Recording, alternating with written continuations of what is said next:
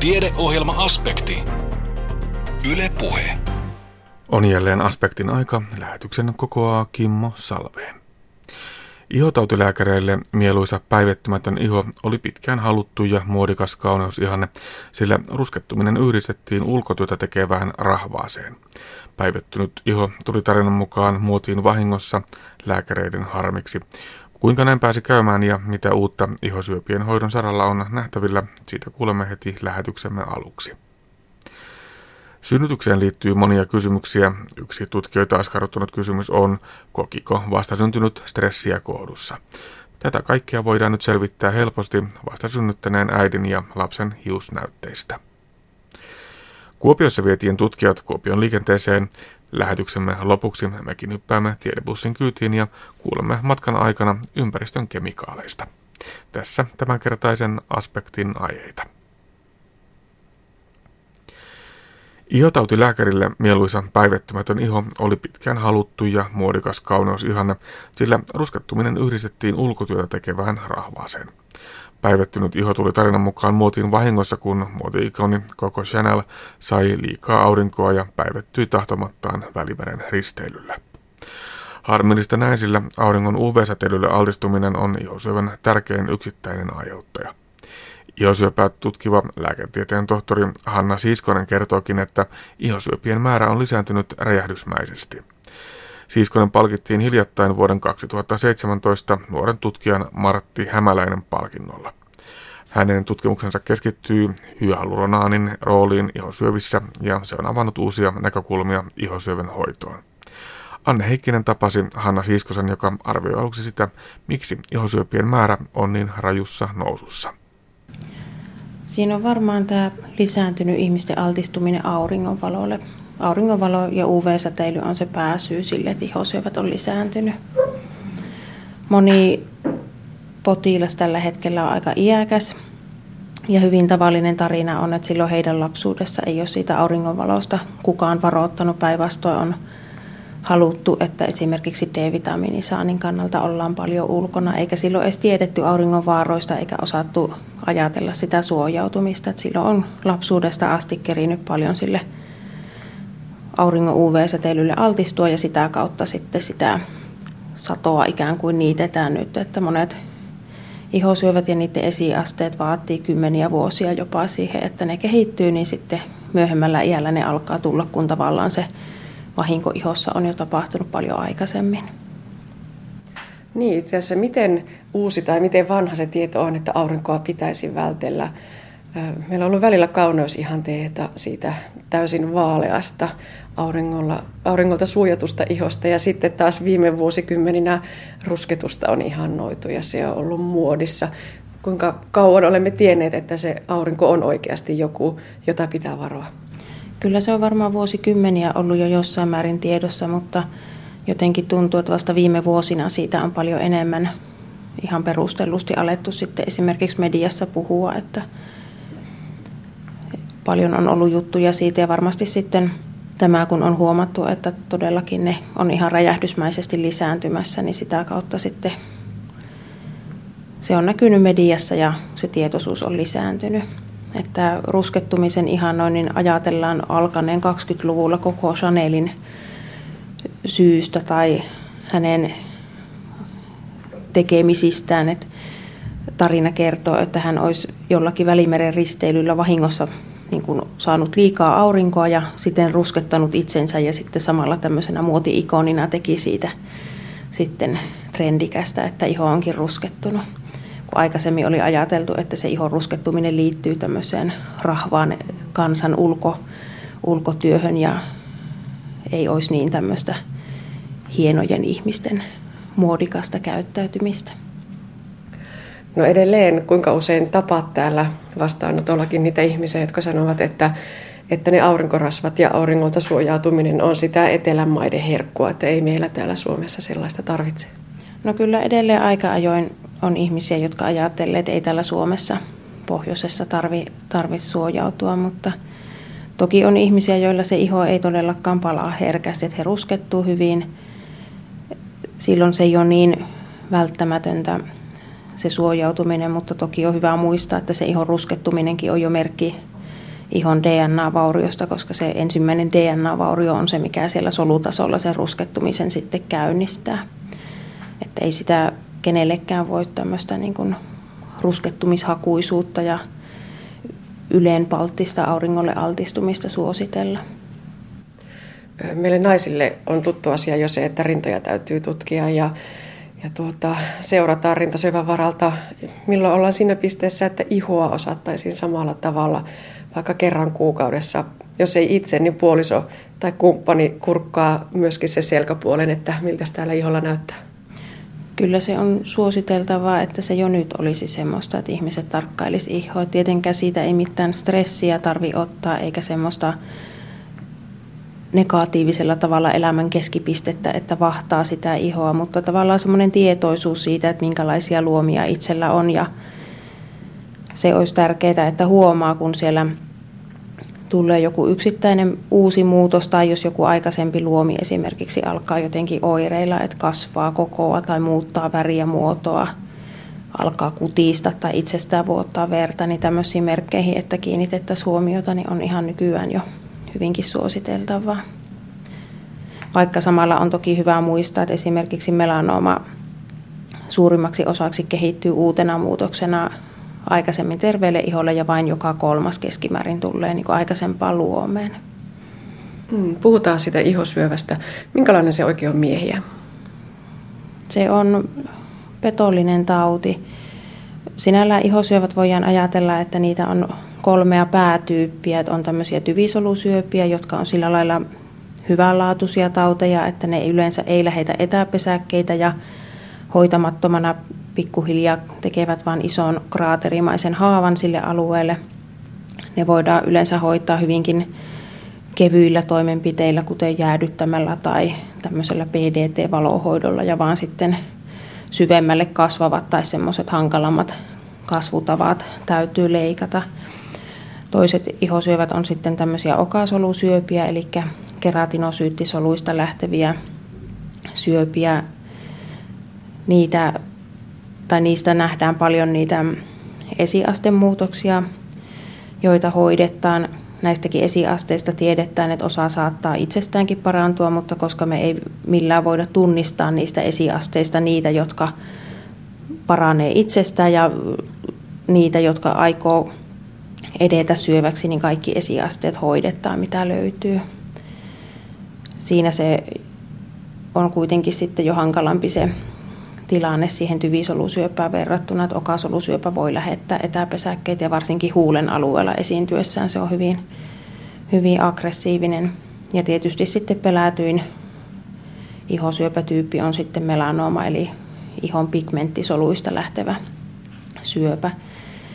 Kun näissä tyvisolusyövissä ja okasolusyövissä se ihon vuosikymmenten varrella kertynyt pitkäaikainen auringolle altistuminen on se riskitekijä, niin melanoomassa erityisesti sitten ihon palaaminen lapsuudessa ja semmoiset yksittäiset korkeat auringon U V-säteilyannokset ja myös solarium on sitten riskitekijöitä tälle melanoomalle.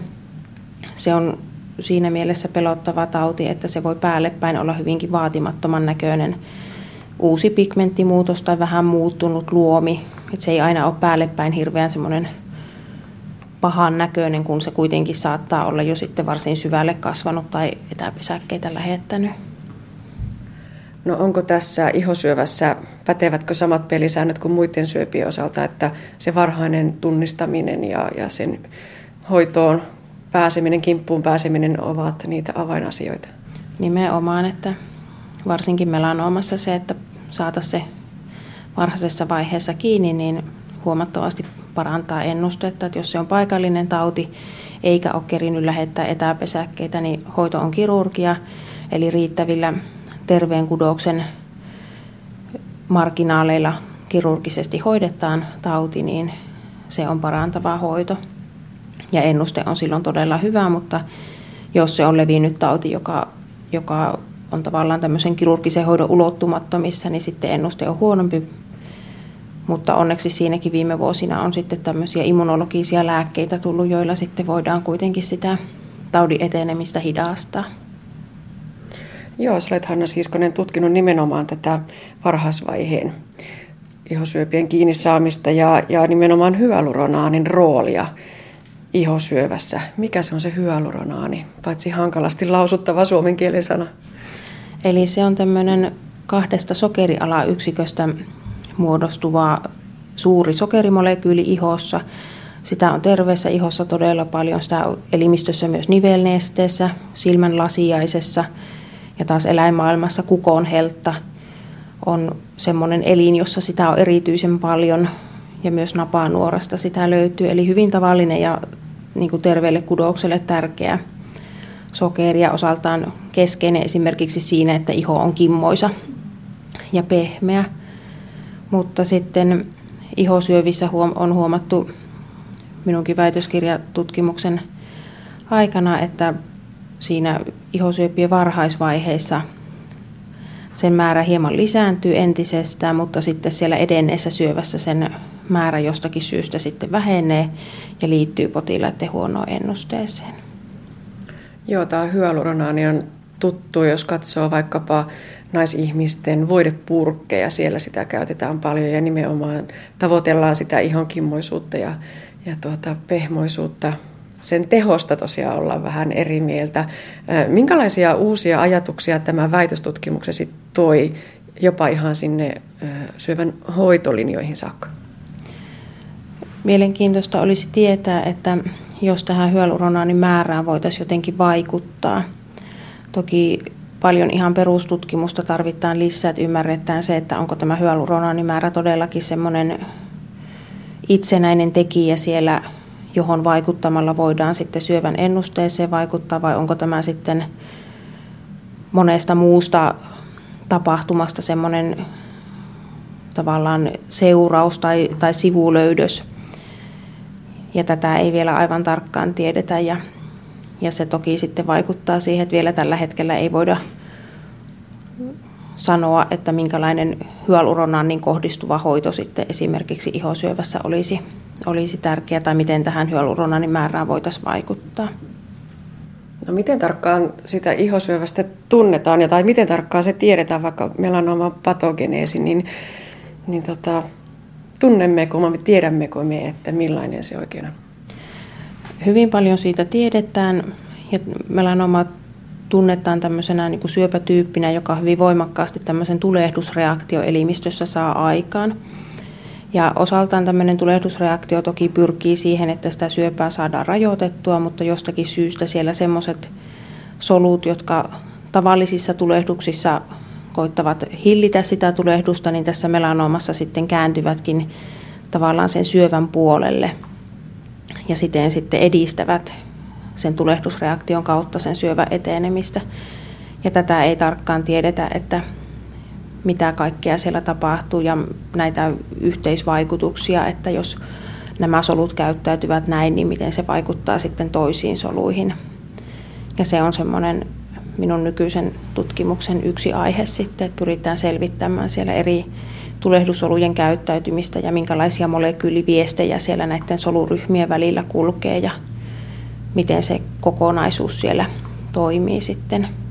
Ja hyvin hankalahan sitä on, on tutkia, koska ei voida mennä sinne ihmisen tai ed- esimerkiksi edes hiirimallin syövän viereen katsomaan sinne solutasolle, että mitä siellä tapahtuu, vaan täytyy olla sitten soluviljelymalleja, jotka on toki sitten hyvin, hyvin paljon yksinkertaisempia kuin mitä siellä oikeassa kudoksessa tapahtuu. Teet tosiaan paitsi tutkimustyötä, niin ihan kliinistä potilastyötä ja olet mukana Pohjois-Savon ihosyöpäohjelmassa, joka on Suomenkin mittakaavalla varsin ainutlaatuinen. Voiko puhua, että on varsinainen seulontaohjelma, jolla ihosyöpiä pyritään saamaan kiinni?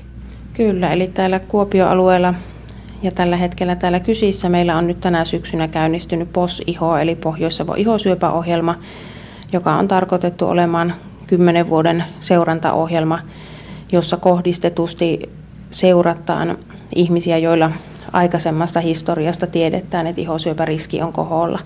Eli heillä voi olla esimerkiksi runsasluomisuutta tai monenlaisia poikkeavia luomia poistettu tai suvussa on paljon ihosyöpää.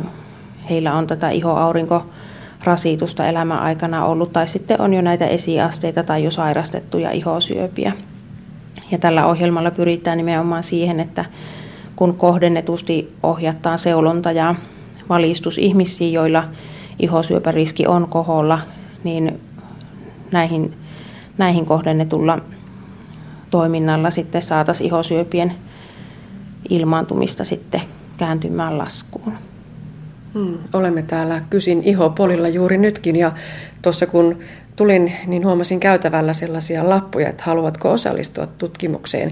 Eli tällä hankkeella myös kartutetaan sitä tutkimusmateriaalia, jolla tutkimustyötä voidaan viedä eteenpäin. Kyllä, eli keskeinen osa tässä seuranta, seurantaohjelmassa on se, että tutkitaan potilaita, arvioidaan heidän tämmöinen yksilöllinen ihosyöpäriski ja sen riskin suuruuden mukaan määritellään sitten kontrollikäyntien tiheys. Se voi olla muutamia kuukausia tai jopa pari vuotta, riippuen siitä tosiaan, mikä on se yksilöllinen riski. Ja samalla sitten ensimmäisen tutkimuskäynnin yhteydessä otetaan sitten ihokoepaloja ja verinäyte, joita sitten käytetään tutkimustyössä. Ja tällä tutkimuksella pyritään löytämään semmoisia merkkiaineita, joilla voitaisiin ennustaa sitä ihosyöpien kehittymistä tai ihosyöpäriskiä sitten tulevaisuudessa. Eli sitä voisi käyttää sitten seulan tavoin tuolla suurissakin potilasmäärissä. Esimerkiksi. Ja sitten semmoinen tärkeä asia olisi näitä immunologisia lääkehoitoja ajatellen myös tunnistaa semmoisia merkkiaineita, joilla potilaan esimerkiksi hoitovastetta näihin lääkityksiin voitaisiin paremmin arvioida tai ennustaa, että osattaisiin valita sitten lääkkeisiin, lääkkeitä käyttämään sellaiset potilaat, jotka erityisesti sitten niistä hyötyvät. Ja tämmöisiä merkkiaineita ei tällä hetkellä ole tiedossa. Sinut, Hanna Siiskonen, palkittiin hiljattain nuoren tutkija Martti Hämäläinen palkinnolla, ja palkinto toi myös tälle Pohjois-Savon ihosyöpäohjelmalle julkisuutta, ja kerroitkin, että täällä klinikalla on puhelimet alkaneet soida, eli se on varmaan hyvä asia, että ihmiset ovat kiinnostuneita ja tietoisia ja ottavat myöskin itse yhteyttä ja kysyvät, että pääsisikö mukaan ohjelmaan ja tutkimukseen. Erittäin hyvä asia on, että ihmiset vaikka nyt sitten tämmöisen palkinnon saannin myötä julkisuuden avulla sitten saavat tietoa tästä ohjelmasta ja kiinnostuvat ja ehkä sitten hakeutuvat näyttämään niitä ihomuutoksia ihan terveyskeskukseen tai työterveyshuoltoon. Ihan loppuun vielä, mikä olisi oman tutkimuksesi se läpimurto? Kyllä se olisi hieno löytää joku semmoinen merkkiaine, jolla sitä esimerkiksi potilaiden hoitovastetta johonkin uuteen lääkitykseen voitaisiin ennustaa. Näin ihosyövän tutkimuksesta kertoi lääketieteen tohtori Hanna Siiskonen. Syyskuun lopulla vietettiin tutkijoiden yötä ja tieteenpäiviä, joiden aikana tutkijat levittivät tieteen ilosanomaa erilaisissa tapahtumissa ja tempauksissa eri puolilla Suomea. Yksi tiedetuokioista liittyi vastasyntyneisiin ja stressiin. Synnytykseen liittyy monia kysymyksiä, ja yksi tutkijoita askarruttanut kysymys on, kokiko vastasyntynyt stressiä koulussa? Tai vaikuttavatko äidin elämäntavat ja stressaavat kokemukset sikiön kokemaan stressiin? Entä miten stressi vaikuttaa raskausajan komplikaatioihin, esimerkiksi raskausmyrkytykseen, ja osasiko äiti tunnistaa stressin tasonsa raskausaikana? Äidin ja tämän vastasyntyneen vauvan stressiä pystytään mittaamaan uudenlaisella menetelmällä, kertoo tutkija, tohtorikoulutettava Lauri Uusitalo Itä-Suomen yliopistosta. Raskausajan stressin mittaaminen onnistuu määrittämällä stressihormonien määrää äidin ja vastasyntyneen hiusnäytteistä. Menetelmä ei kerro vain sen hetkistä stressitasoa, vaan mahdollistaa stressitason selvittämisen myös synnytystä edeltäneiltä kuukausilta. Lauri Uusitalo. Tein itse väitöskirjatutkimusta tuossa äh, Kupiko, Kuopion syntymäkohorttitutkimuksessa, ja äh, aiheenani on äidin ja, äidin ja sikiön steroidimiljöö, hormonit ja sitten miten ne vaikuttaa raskauden kulkuun ja synnytykseen sekä sitten myöskin siihen myöhempään terveyskehitykseen. Ja yksi tämmöinen aihe, mikä tässä on, on tuota liittyen näihin, on tämä äidin, äidin stressi ja sitten se, että miten sikiö reagoi siihen. Et stressi on kuitenkin äh, ihan myöskin biologinen tapahtuma, vaikka se onkin äh, usein mielletään vain henkiseksi paineeksi, mutta kuitenkin meidän elimistössä tapahtuu asioita silloin, kun, silloin, kun stressataan. Ja tietenkin raskaana olevat äidit yhtä lailla siihen altistuu myöskin stressille. Ja nyt me, me, meitä kiinnostaa se, että miten sikiö tähän sitten reagoi. Ö, eli, eli mitä me tässä tutkimuksessa tehdään tämän stressin osalta, niin me selvitetään äidin ja sikiön stressitilaa. Ja me ö, pystytään selvittämään sitä nyt tällä uudella menetelmällä niin ö, vähän pidemmältä aikaväliltä. aikaväliltä ja, ja tuota, me ei, pelkästään ei pohjauduta siihen kyselyihin, eli ei tutkita sitä äidin kokemaa stressiä, vaan myöskin meillä on tällainen ö, objektiivinen mittari tämä, tähän stressiin. Ja se tapahtuu niin, että me määritetään stressihormonipitoisuuksia äidin ja vauvan hiusnäytteistä. Ja miksi me tätä tehdään, niin siinä on useita, useita tuota, mielenkiintoisia kysymyksiä. Niin yksi on esimerkiksi semmoinen, että voiko äidin stressi se siirtyä sikiön stressiksi, että miten äiti, ä, sikiö kokee sen äidin, äidin stressi. Ja sitten ö, mit, mitkä olisi syitä, minkä takia se sikiö olisi se stressaantunut kohdussa, kun me sitten taas mitataan vastasyntyneeltä, vastasyntyneeltä sitten stressitasoja niin kuin ö, aikajanalla taaksepäin. Niin sitten myöskin tämmöinen asia kuin miten stressi vaikuttaa sikiön kehitykseen, raskauden kulkuun ja synnytykseen. Öö, stressiin kuuluu tämmöisen hormoni, hormoni tasapainon muuttuminen, ja hormonit vaikuttaa sitten luonnollisesti sikiön kehitykseen ja, ja sen koko raskauden kulkuun ja synnytystapahtumiin. Ja mietitään myöskin sitä, tai mielenkiintoinen kysymys on se, että osaako äiti tunnistaa itse stressitilansa. Niin, niin, näillä, näillä on sitten näillä stressiasioilla on useita vaikutuksia, mitä, mitä niin kuin tunnetaan tämmöisiä häiriötilaa, joku raskausmyrkytys, raskausdiabetes ja ää, ennenaikainen syntymä, syn, synnytyshäiriöt niin edelleen. Ja myöskin sitten ennen kaikkea se, että se mitä siellä kohdussa tapahtuu vaikuttaa sitten siihen myöhempään, myöhempään terveyskehitykseen lapsella ja myöskin äidillä. Eli meillä on ajatuksena se, että sikiö ymmärtää ympäristöään äidin kautta. Eli, ä, eli se, miten äiti, äiti, äiti kokee ä, tätä ympäröivää maailmaa, niin se välittyy sikiölle sitten ä, hormonien välittämänä muun muassa. Ja näistä stressihormoneista kortisoli on tärkein, niin se on se, mitä me sitten mitataan äitiltä muiden ä, stressihormonien lisäksi. Ja se syy on se, että se ohjaa, ohjaa terveyskehitystä jo, jo kohdussa. Ja silloin kun, kun kortisolissa on jostain syystä poikkaavat pitoisuudet ja muissa stressihormoneissa, niin me voidaan ajatella, että tapahtuuko sitten ö, kasvu- ja elinten kehittymisen häiriöitä, koska normaalisti samat hormonit ohjaa elinten kehittymistä, kasvun säätelyä, aineenvaihduntaa. Käytännössä näitä tutkimuksen tuloksia voidaan tietenkin hyödyntää ö, ihan tuota raskausneuvonnassa, ja, ja sitten me saadaan tietoa tässä näistä eri mekanismeista, miten, miten esimerkiksi kehittyy, kehittyy tiettyjä meidän kansansairauksia ja sitten myöskin näitä synnytyksen ajan, ajan häiriöitä. Niin kun me saadaan niistä lisää tietoa, niin pystytään sitten ohjaamaan jo, jo, jo sitten raskausaikana äitejä erilaisella terveysneuvonnalla. Niin sitten myöskin tällaiset asiat on sitten jatkumona myöhemmällä iällä sitten monien kansansairauksien ohjelmoitus. Tämä on se meidän hypoteesi. Mutta tuota, se, että mikä tässä on niin kuin uutta, on, on oikeastaan se, että aikaisemmin me ollaan voitu mitata esimerkiksi äitin stressiä muuta kuin äitiltä kysymällä. Eli ollaan tehty kyselyitä, erilaisia kaavakkeita on siihen keksitty ja suunniteltu, miten pystyttäisiin hyvin mittaamaan sitä äidin kokemaa stressiä, mutta edelleenkin kysymys on siitä, miten äiti on sen kokenut. Me ei tiedetä sitä biologista vastetta. Esimerkiksi jokin äiti voi sanoa, että ei ole yhtään stressaantunut, mutta kuitenkin hänellä on kortisoli aivan pilvissä.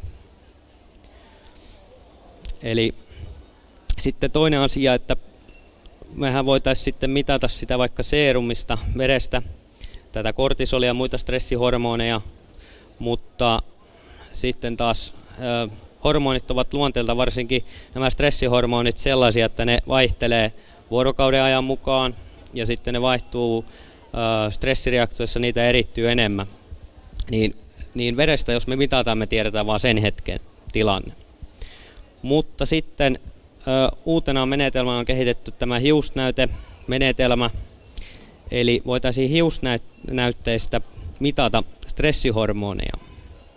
Ö, ideana siinä on se, että verenkierrosta stressihormonit siirtyy hiuksiin ja sitten hiuksista ö, nämä hiuskasvun mukaan ne, ne jäävät ikään kuin sinne vangiksi sinne hiukseen. Niin silloin me pystytään määrittämään pidemmältä aikaväliltä sen, se, tota, ö, stressi, stressin tasoa. Eli jos kuvitellaan, ja mikä meillä käytetään tässä tutkimuksessa, on äidiltä ö, otetaan semmoinen kolmen senttimetrin ö, hiusnäyte, eli kolme senttiä tuolta tyvestä, niin voidaan ajatella, että siihen on kertynyt ö, edeltävän kolmen kuukauden stressihormonikertymä, koska hiusten kasvu on keskimäärin yksi sentti kuukaudessa. Ö, eli näin me pystytään sitten äidiltä mittaamaan synnytystä edeltänyt kolmen kuukauden ö, stressihormonikertymä. Ja sitten myöskin ö, me pystytään nyt päästään käsiksi siihen, siihen sikiön kokemaan stressiin, koska se myöskin sikiöllä kos, ö, kasvaa, kasvaa hiukset siellä raskauden viimeisellä kolmanneksella. Niin kun me otetaan vastasyntyneeltä hiusnäytteet, me pystytään niistä määrittämään sitten myöskin sen viimeisen kolmanneksen, raskauskolmanneksen ö, stressihormonitasoja. Ja nämä näytteet täällä Kuopiossa me otetaan ö, ö, Kuopion yliopistosairaalassa heti synnytyksen jälkeen ennen kotiutumista. Ja tosiaan tämä on hyvä menetelmä myös sen puolesta, että tämä on Tämä ei ole millään tavalla invasiivinen toimenpide, eli, eli lapseen ei satu, äitiin ei satu ja ei satu myöskään esteettisesti. Meinaan pystytään ottaa niin pieni määrä sitä näytettä, että siitä ei jää, jää tuota äitille sitten jälkeä, jälkeä tukkaa, eikä myöskään sitten tota lapselle jää sieltä. Eli, eli kokonaan kaljuksi ei tarvitse ketään tässä ajella. Ja nämä sitten äh, hiusnäytteistä voidaan mitata ne, ne pitoisuudet sitten tämmöisellä äh, tandem-massaspektrometrillä. Eli uusi, uusi hieno menetelmä pystytään mittaamaan erilaisista kudoksista ja materiaaleista niin erittäin pieniä pitoisuuksia ja äh, tiettyjä aineita. Ja tämä on nyt se, se, mikä tässä on se innovatiivista ja uutta, on se, että me pystytään nyt hiusnäytteistä määrittämään näitä erittäin pieniä pitoisuuksia, eli te- tekniikat on kehittynyt siihen, siihen pisteeseen. Ja tällä hetkellä meillä on kerättynä semmoinen noin kaksisataa äitivauvaparin näytteet. Tavoitteena meillä on kunnianhimoisesti tuhat äitivauvaparia, öö, mutta nyt me aletaan jo ensimmäisiä näytteitä analysoimaan tässä syksyn kaksituhattaseitsemäntoista aikana. Ja se koskee noin semmoista sata kolmesataa äitivauvaparia. Ja sitten myöskin, koska tämä on osa tätä Kupiko-tutkimusta, niin meillä on hirveästi sitten ö, myös muuta dataa, mihin me pystytään näitä hiuksien paljastamaa dataa sitten peilaamaan. Eli on kyselyitä, istukkanäytteet, seeruminäytteet, kotipölynäytteitä ja, ja mo- monenlaista muuta sitten. Ja toivottavasti päästään ensimmäisiin tutkimustuloksiin julkaisemaan vuoden kaksituhattakahdeksantoista aikana. Ja erittäin kiitollisia tästä työstä ollaan tietenkin kaikille meidän, meidän tuota tutkimukseen osallistuneille äideille täällä Kuopio Pohjois-Savon alueella, että teidän takia tätä työtä tehdään, että teidän, teidän terveyden ja teidän lasten terveyden takia. Tuhat, tuhat äiti on kunnianhimoinen tavoite, mutta me uskotaan vahvasti, että tämä saadaan kerättyä jo, jo tässä ihan parin vuoden sisällä, koska Kupiko-tutkimus on, on, on tällä hetkellä noin, noin kolma, joka kolmas äiti, joka synnyttää Pohjois-Savon sairaanhoitopiirin alueella, niin liittyy tähän Kupiko-tutkimukseen mukaan. Ja näistä suurin osa myös antaa hiusnäytteet. Niin pari vuoden sisään hyvinkin mahdollista. Kyllä, kyllä he tota, suostuu antamaan se ihan, ihan mielellään, kun ymmärtää, mistä on oikeasti kyse. Ja muutenkin ää, tämä tutkimus on se luonteeltaan sen tyyppinen, että tämä ei vaadi niin kuin erillisiä niin kuin käyntejä vaikka sairaalassa tai terveyskeskuksessa tämän, tämän tut, tutkimuksen takia, vaan kaikki näytteet otetaan neuvolakäynneillä ja, ja sitten synnytyssairaalassa ja, ja kyselyt täytetään sitten kotona. Tulee ihan sähköpostia kyselyä, hyvinkin tämmöinen. Ei vaadi paljon työtä äidiltä kyllä. Öö, eli mun, mun arkena on se, että mä käyn leikkaamassa, öö, kun äiti, äiti on tullut synnyttämään, niin seuraavana päivänä mä käyn sitten lapsivuoden osastolla tai sitten jossain tapauksessa tuolla öö, lasten teholla ottamassa vauvalta sekä sitten äidiltä nämä hiusnäytteet.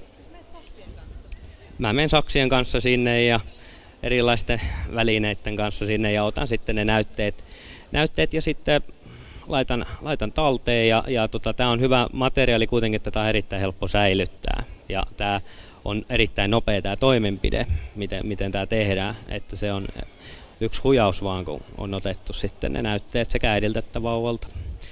No miten sitten, jos äiti on stressaantunut, siirtyykö stressi jotenkin automaattisesti vauvaan? Lauri Uusitalo jatkaa.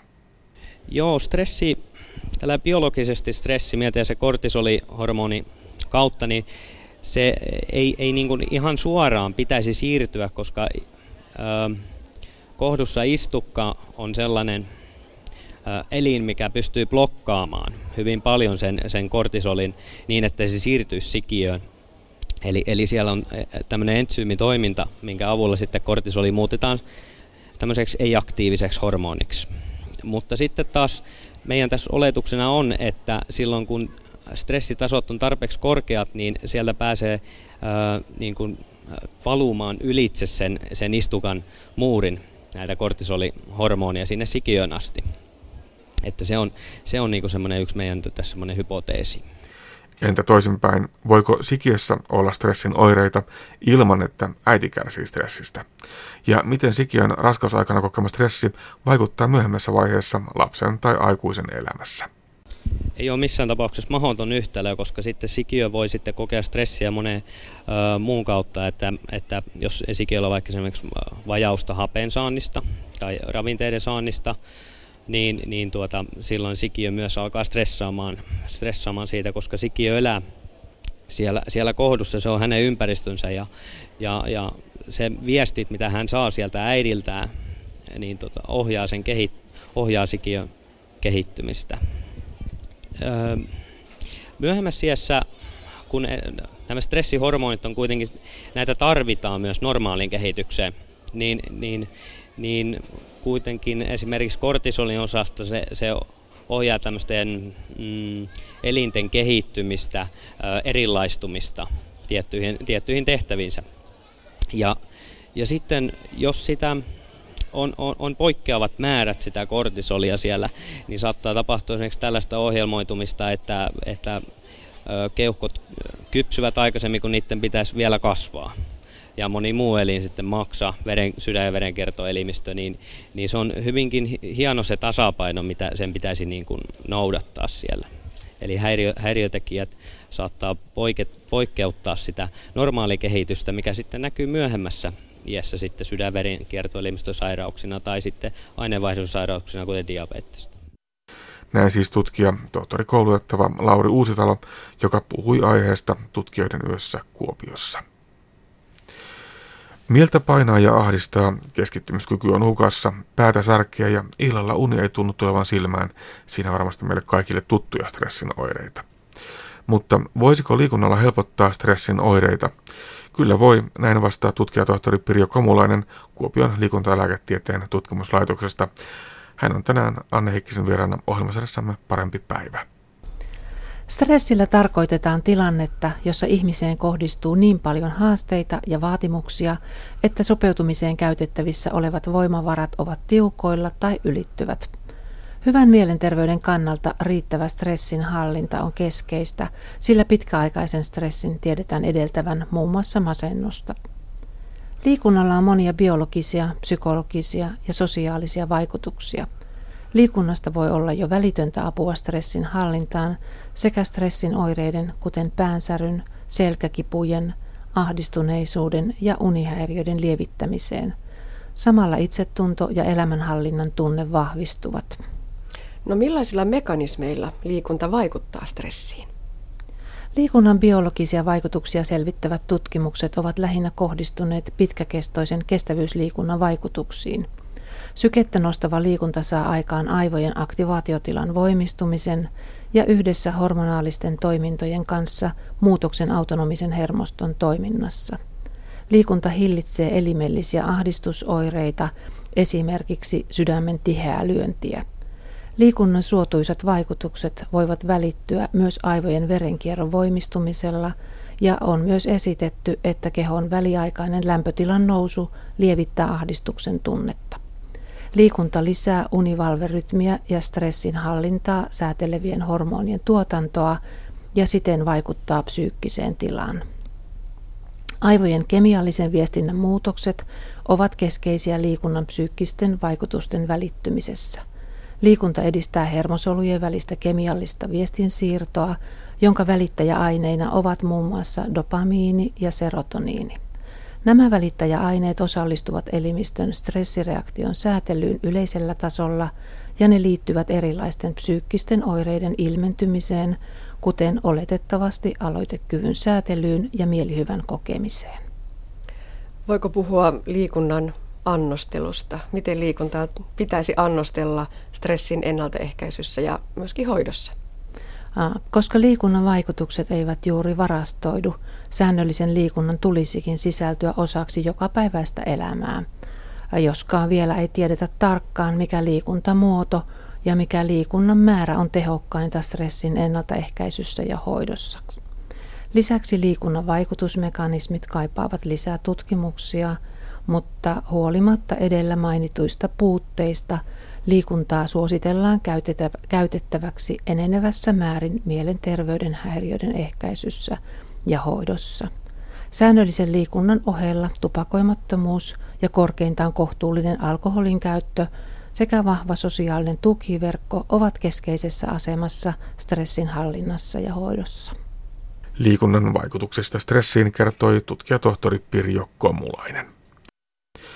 Suomessa siis vietettiin kaiken kansan tiedetapahtumia, eli tutkijoiden yötä ja tieteiden päiviä syyskuun viimeisenä viikonloppuna. Tiedeohjelman parin pääsi silloin mitä eriskummallisimmissa paikoissa, kuten kaupunkiliikenteen bussissa. Itä-Suomen yliopisto nimittäin vei tutkijat Kuopion liikenteeseen. Tiedebusseissa puhuttiin niin hormonihäiriköistä kuin ilmastonmuutoksesta ja uniterveydestäkin. Nyt mekin hyppäämme Tiedebussin kyytiin ja kuulemme tallenteen toimittaja Anne Heikkisen ja dosentti Jarkko Akkasen keskusteluista. Puheen aiheena ovat ympäristön kemikaalit. No niin, hyvää iltapäivää. Tervetuloa Itä-Suomen yliopiston Tiedebussiin. Tämä bussi on osa tutkijoiden yön ja tieteiden päivien ohjelmaa. Tämän matkan tutkijana meillä on Jarkko Akkanen Itä-Suomen yliopistosta. Sun ala on ekotoksikologia. Aloitetaanko siitä? Kerro, mitä tutkii ekotoksikologi? Joo, kiitoksia. Tota, olen siis Akkasen Jarkko ja tuun tuolta Itä-Suomen yliopiston Joensuun kampukselta. Ja ekotoksikologia on tosiaan se tutkimusala. Ja jos sen sanoo lyhyesti, niin mä Me tutkitaan, ekotoksikologit tutkii ympäristömyrkkyjen vaikutuksia luonnossa. Jos, jos siitä ottaa sen ekosanan pois, jää jäljelle toksikologia, joka siis tutkii sitten kaikenlaisten haitallisten aineiden vaikutuksia ihmisten terveyteen. Eli kun siihen lisätään se eko eteen, niin sitten siirrytään tuonne luonnon puolelle. Monesti tuota, sua tituleerataan vielä hankalammalla termillä, eli akvaattisen ekotoksikologian tutkija. Onko se akvaattinen viittaa tuonne veteen, eli sitten ne vesieliöt, vesiympäristö on vielä sitä tarkemmin sun omintoalaa? Joo, kyllä näin. Tota, ja ekotoksikologia ylipäätään on hyvin vesipainotteinen. Se johtuu siitä, että että suurin osa kuormituksesta, mitä ihmisiltä tulee, niin se päätyy tuonne vesiympäristöön reittiä tai toista. Mehän ollaan käytetty iät ja ajat jo laimentamaan sitä meidän jätevesiä, eli meidän jätevedet päästetään tuonne vesistöihin, niiden mukana menee kemikaalia. teollisuuden jätevedet menee sinne. Ilman kauttakin kulkeutuvien kemikaalien osalta niin monet sitten loppujen lopuksi päätyy sinne vesistöön. Miten sinusta tuli tutkija? No joo, tota, jokuhan voisi kuvitella, että tämä on joku sellainen haaveammatti, mikä on ollut hyvin pienestä asti, mutta ne, jotka minut tuntee, niin tietää tämän tarinan. Se menee siis niin, että päätin teininä, että en ikinä mene yliopistoon. Sitten sen jälkeen huomasin olevani yliopistossa ja päätin, että en koskaan jää yliopistolle. Ja vuosi oli yhdeksänkymmentäyksi, kun menin yliopistolle ja olen edelleen siellä. Että se tuli oikeastaan siinä, se tutkijapuolen niin kuin se idea heräsi, että tähän, tähän onkin oikeastaan aika mukavaa siinä vaiheessa vasta, kun tein lopputyötä maisterivaiheessa. Sitten mä ajattelin, että tämä onkin aika hauskaa, koska tässä pääsee tutkimaan, ja sä tiedät jotain, mitä kukaan muu ei tiedä siinä vaiheessa, kun sä teet jotain sitä tutkimustyötä. Ennen kuin sä oot julkaissut sen tietysti, sit muutkin tietää asiasta, mutta se, siinä on niin kuin jotain sellaista tenhoavaa. Tituleeran tässä sua tutkijaksi, mutta olet myös dosentti. Mitä se dosentti tarkoittaa siellä yliopistomaailmassa? No, sen, sen arvo on ehkä pikkasen tota vähentymään päin, mutta sitä voitaisiin sanoa niin, että on pätevä professoriksi, vaikka ei ole professori vielä siinä vaiheessa. Se aukaisee jotain tiettyjä asioita. Johonkin, joihinkin asioihin vaaditaan, että on, on joko professori tai että on pätevyys siihen professuuriin. Esimerkiksi voisi sanoa, että toimimiseen vastaväittäjänä väitöstilaisuuksissa voi olla esimerkiksi, riippuen vähän yliopistosta. No mutta tällä matkalla puhutaan siis kemikaalien riskeistä ja riskien vähentämisestä vesiympäristössä. Mistä kemikaaleista nyt oikein puhutaan? No ihan kaikenlaisista kemikaaleista. Niin kuin tuossa äh, sanoin jo aiemmin, juteltiin toisen toimittajan kanssa, niin tota, kemikaali on monenlaisia ja niillä on joku käyttötarkoitus aina. Niillä on joku hyvä ominaisuus. On se sitten lääkeaine tai sitten se on joku, joku muu kemikaali, mitä käytetään valmistamaan jotain tuotteita. Ja ne on, ne on tosi hyviä sitten siihen hommaan. Sitten toinen puoli kemikaaleissa on se, että miten, mikä se niin kuin tota elinkaari tuotteilla on, miten siinä valmistusprosessissa, mihin ne päätyy ne kemikaalit ja miten se sitten tota, loppujen lopuksi päätyy se tuote, kun sen elinkaari on päätynyt. päättynyt, niin sitten alkaa ne hankaluudet. Voi olla, että niitä kemikaaleja pääsee tuonne ympäristöön ja sitten tota, voi olla, että niistä on sitten siellä myös harmia. Mutta se on ihan alkaen näistä, mitä me käytetään henkilökohtaisessa hygieniassa, samppoot, saippuat, hammastahnat ja sitten tietysti toisessa ääripäässä kaikki teollisuuskemikaalit, mitä käytetään. Saamme lisää yleisöä. Tervetuloa. Täällä on Itä-Suomen yliopiston tiedebussi ja puhutaan siis kemikaalien riskeistä ja niiden vähentämisestä. Kuinka tarkkaan kemikaaleja säädellään? Voiko kuka tahansa tehdä jonkun kemikaaliyhdisteen ja ryhtyä sitä teollisesti tuottamaan?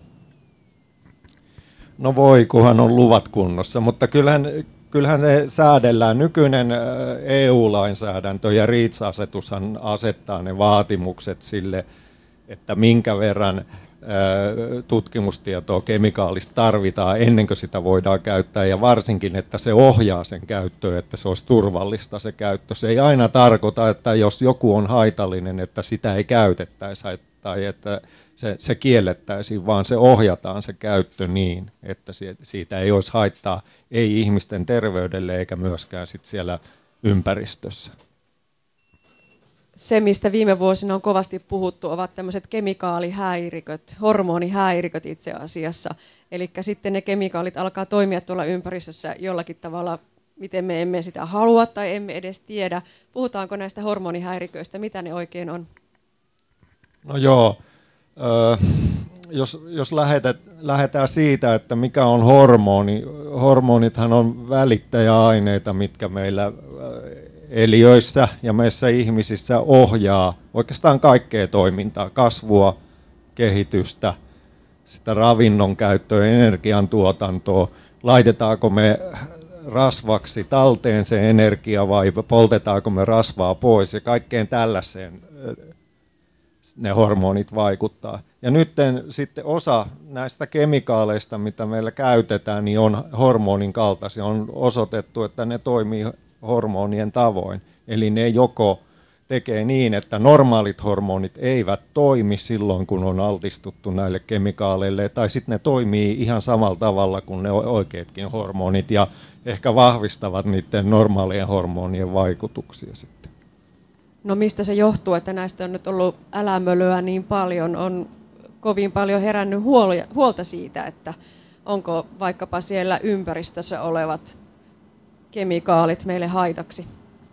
No joo, se suurin älämölöhän tulee oikeastaan siitä, että kun on havaittu, että ihmisellä hormonihäiriköt liitetään, tai kemikaalit yleensä nykyään liitetään moneen sairauteen, ihan, tai, tai epäillään ainakin, varmaa tietoa kaikesta ei ole, mutta esimerkiksi ää, tota, ylipainoon, diabetekseen, moneen muuhun sairauteen liitetään, että ympäristökemikaaleilla olisi ää, sormensa jollain tavalla pelissä. Ja sitten toinen, ää, tota, ää, sitten jos mennään sinne ympäristöpuolelle, niin toki kun on analyysimenetelmät kehittynyt, ollaan älytty, että esimerkiksi jätevesien me, mukana menee kaikenlaista sinne vesistöön, niin sitten on tietysti alettu miettimään, että mitä nämä sitten ympäristössä vaikuttaa, plus se, että tässä muutaman vuosikymmenien varrella on esimerkkejä siitä, että mitä hormonihäiriköt on ympäristössä aiheuttanut, niin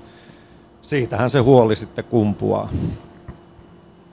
Otetaan muutama tämmöinen esimerkki, joita luonnossa on ollut hormonihäiriköiden takia.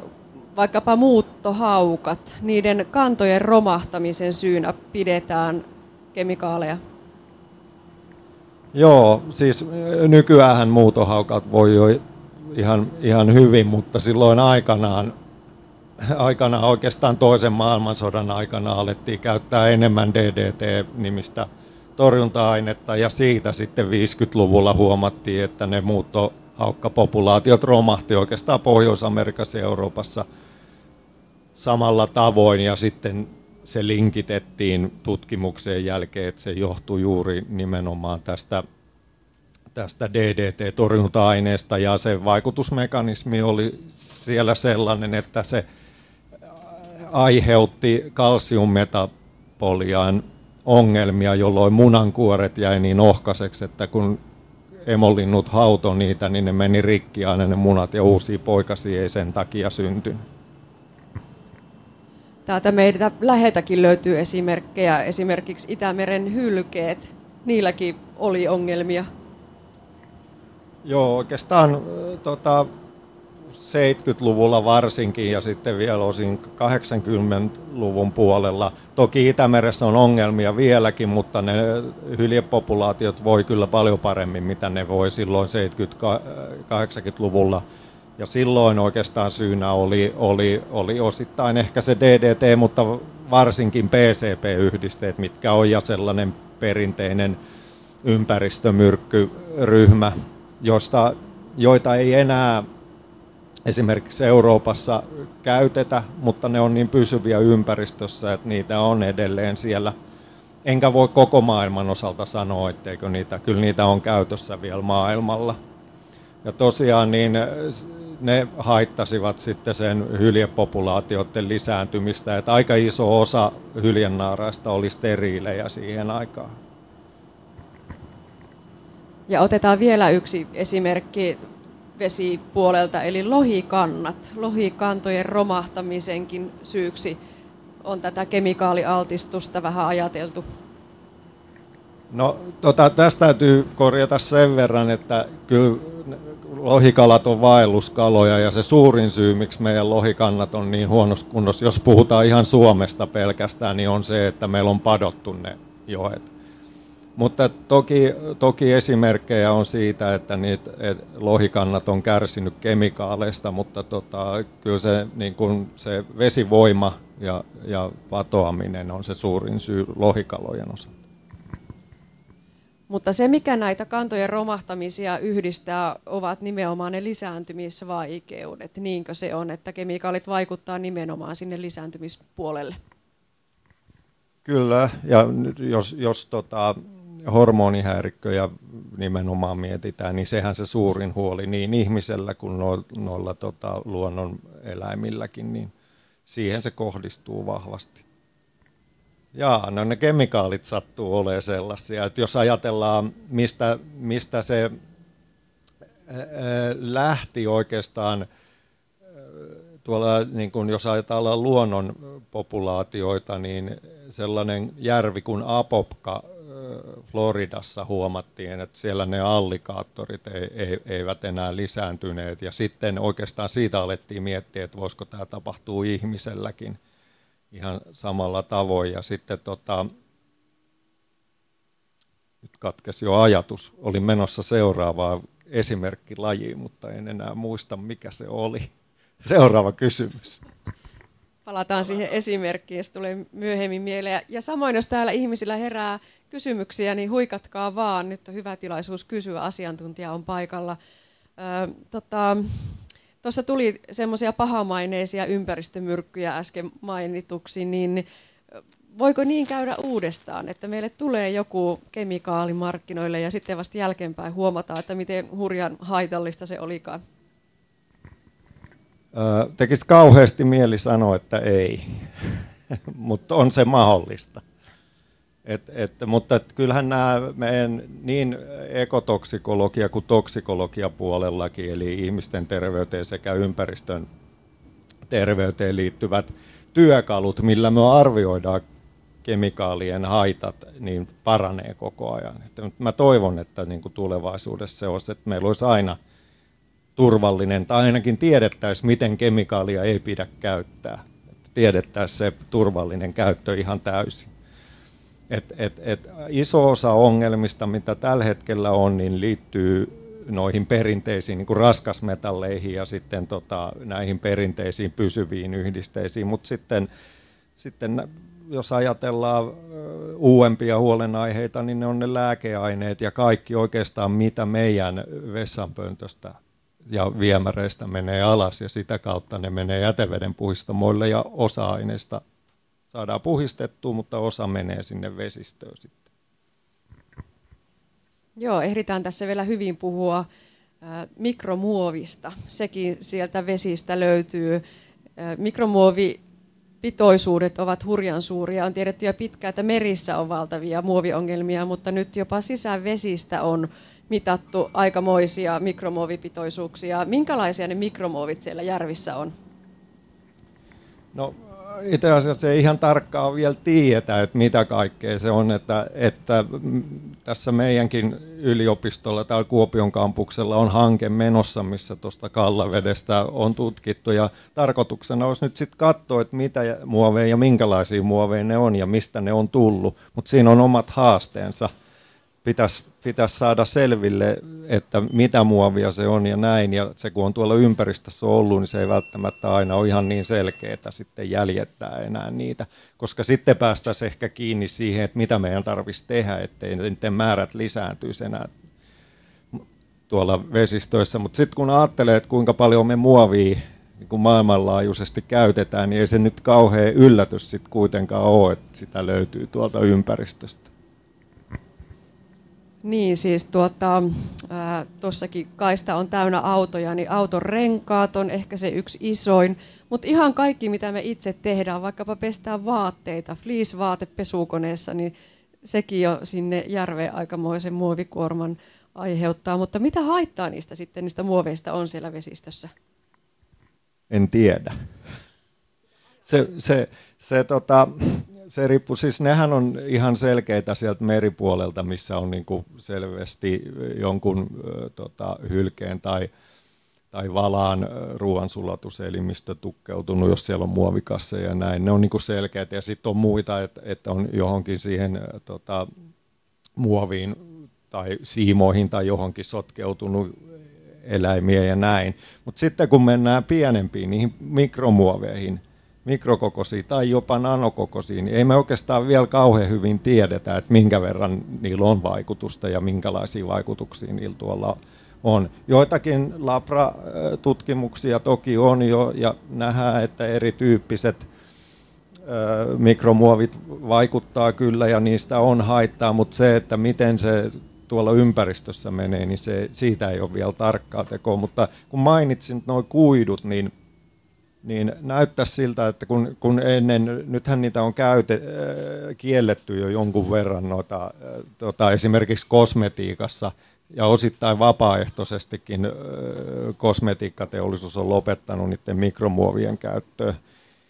Niin tota, se, mitä on todettu, että voi olla, että ne saattaa olla ne kuidut vähän ongelmallisempia kuin ne palloset. Tervetuloa Itä-Suomen yliopiston tiedebussiin.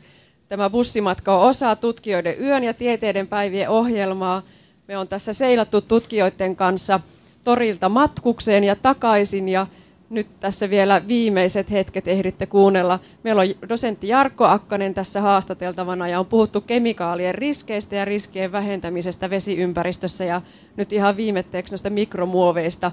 Vielä yksi asia mihin mikromuoveihin liittyen. Voiko semmoinen olla mahdollista, että niitä päätyy sitten ihmiseen, jos me syödään vaikkapa kaloja, joissa on sitä mikromuovia? Joo, teoriassa se on mahdollista. Varsinkin sitten, kun ne menee, se muovi menee siihen nanokokoon vielä. Siitä ei nyt tiedetä vielä oikeastaan mitään, koska nyt ei ole vielä tutkimuksiakaan siitä, että olisi ympäristöstä osattu analysoida niitä nanokokosta muovia. Mikromuovi osittain on niin isoa, että se ei välttämättä päädy sinne kalojen lihakseen esimerkiksi, mitä me syödään ja näin. Mutta sitten mitä pienemmäksi se muovi menee, niin sitten ne riskit tuohon suuntaan kasvaa. Eli tutkimusta tarvitaan lisää ja tosiaan täällä Kuopion kampuksella sitä mikromuovitutkimusta muun muassa tehdään. Mitä sulla itselläsi on työpöydällä tutkimuksen alla juuri nyt? Voisi esimerkkinä sanoa sellaisen. Me ollaan jonkun aikaa jo yritetty tutkia, että kun, kun noissa vesistöissä niin osa niistä perinteisistä, nyt me ollaan tutkittu niitä P C B-yhdisteitä, ne päätyy sinne pohjamutiin niin sanotusti, mutta se ei tarkoita, että ne olisi sitten pois pois luonnon kierrosta, vaan, vaan siinä käy niin, että ne sitten kertyy sieltä ja pikkuhiljaa kaloihin. Ja meillä on esimerkiksi Suomessakin ää, järviä joitakin paikkoja, missä on ongelma se, että kaloissa on niin paljon P C B:tä, että voi joutaa rajoittaa sitä käyttöä ihmisravintona. Niin me ollaan tutkittu sitä, että voitaisiinko me lisätä sinne jotain ää, aineita, jotka sitoisi ne haitta-aineet sinne pohjaan niin, että ne ei kertyisi sinne tota, ravintoketjuun ja sitä kautta tulisi meidän ruokalautaselle. Eli niitä pohjasedimenttiä betonoidaan. Miten se ihan käytännössä tapahtuisi? Mitä te ajattelette?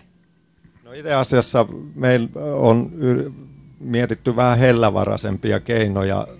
Eli, eli oikeastaan meillä on sellaista pellettiä, missä on savea ja aktiivihiiltä, joka kylvetään sinne pohjalle.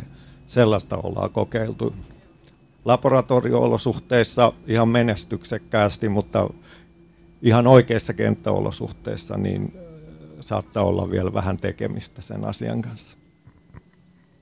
Se on hyvä, että tutkijalla vielä tekemistä riittää ja tutkittavaa riittää. Miten sä houkuttelisit nuoria ihmisiä? Miksi kannattaa lähteä yliopisto-opintoihin ja päätyä tutkijaksi? Me pelkäsin, että se kysyt tätä. Mutta ehkä se liittyy siihen, mitä mä sanoin siitä omasta urasta, että se on kuitenkin aika jännää homma, loppujen lopuksi se tutkimushomma. Teet jotain sellaista, mitä kukaan muu ei ole tehnyt, ehkä hyvällä säkällä sit tiedät jotain sellaista, mitä kukaan muu ei tiedä ennen kuin sä kerrot muille ja näin poispäin. Et, et se, se on niinku. Ja sitten tietysti, että jos, jos saa oikeasti aikaiseksi jotain, jonkun menetelmän, josta on oikeasti hyötyä, niin sehän, sehän olisi ihan mahtavaa, mutta halusin omalta puolelta vielä nostaa sen koulutuksen ja opetusta, mitä teen, niin on se aika mukava sitten niitä nuoria ohjata taas ja saada ehkä tälle uralle ja näin poispäin ja sieltä poimia niitä huippulupauksia, kaikkihan ne on fiksumpia kuin itse, niin sieltä sen kun poimii parhaat päältä ja ohjailee niitä eteenpäin. Näin siis Tiedebussissa dosentti Jarkko Akkanen. Ja näin päättyy Aspekti. Lisää aiheistamme netissä osoitteessa kantti piste net kautta aspekti sekä Yle Areenassa.